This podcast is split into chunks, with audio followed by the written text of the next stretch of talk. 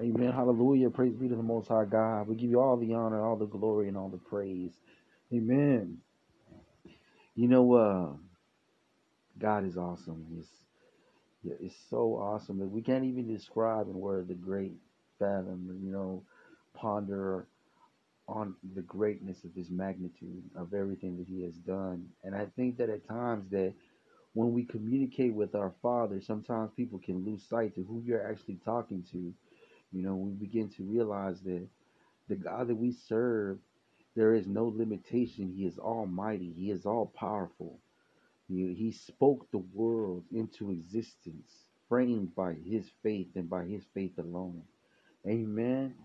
And we see his majesty reflected in all life and all of creation. So this is what we see here.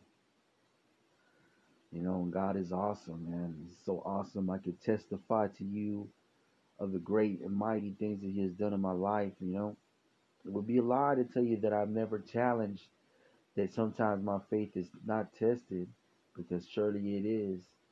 You know, but the Bible teaches us that our faith can be tested by fire, just as gold. You know, and even so, our faith is more valuable than gold, right? So, what do we hold on to? We need to stand strong, God's people, and continue to press forward, keeping our eyes on the prize and realizing that we are truly blessed people. You know, we, we refuse to confess anything else because we're going to stand in faith, exercising our faith. You know, the Word of God teaches us that without faith, it's impossible to please God. So, we need to exercise that faith in God, realizing, as was saying, the the greatness, you know, of who he is. You know, oh man, hallelujah. You know, when we take a look and we, we we reflect on the Bible, we see some of the things that are in the Bible. And when we see the life of Jesus, and we see in the Word of God, it says they could not even contain all the great and mighty things that He has done. They couldn't. They there was there was no room to put all the greatness of His majesty in those pages. Amen. Hallelujah. And what a great thing that He has done by shedding His blood for us on Calvary, redeeming us, rectifying us, delivering us out of darkness into His marvelous light. These are the things that we need to stay meditating upon. You know, know that you know what I serve a God that is a mighty warrior who parted the waters or, I mean, who put the breath of life into every living thing.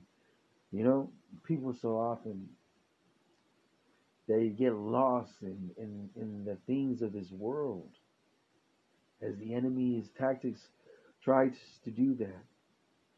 But see, we have to keep the course. We have to continue to fight the good fight of faith, believing that you know what God is for me. And if God is for me, then what can be against me? Amen. Hallelujah. You got to stir up your spirit. You got to be like, you know what? I stand on the word of God and I refuse, I refuse to receive anything else. Why? Because I'm standing on a sound mind and a sound doctrine in the word of God. Amen. Hallelujah. I can tell you that the word of God has transformed my life, changed my life. And I thank God for it. You know, today we continue to press on, and I thank the Lord for the blessings He has added onto my life. You know, my beautiful wife and my children, and everything that God has entrusted to me. I, I can only give Him all the honor and the glory. God is great, and there's nothing that we need to worry about. You know, the Bible teaches us so. So throughout the whole of the pages, so many pages, the Lord tells us, do not worry. Do not worry. Do not worry. You know, but the carnal man wants to rise up. But we got to exercise our spirit. And even in those times, you know, we can call on each other and brothers. And for the, you know, that's why the whole purpose that the church exists is for this very purpose, of fellowship. Amen. Hallelujah. Ecclesia. You have been called out.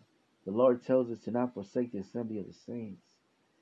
So we must be there for one another and pray for one another. I love you in Christ. With Chapman Garza, Street Evangelist.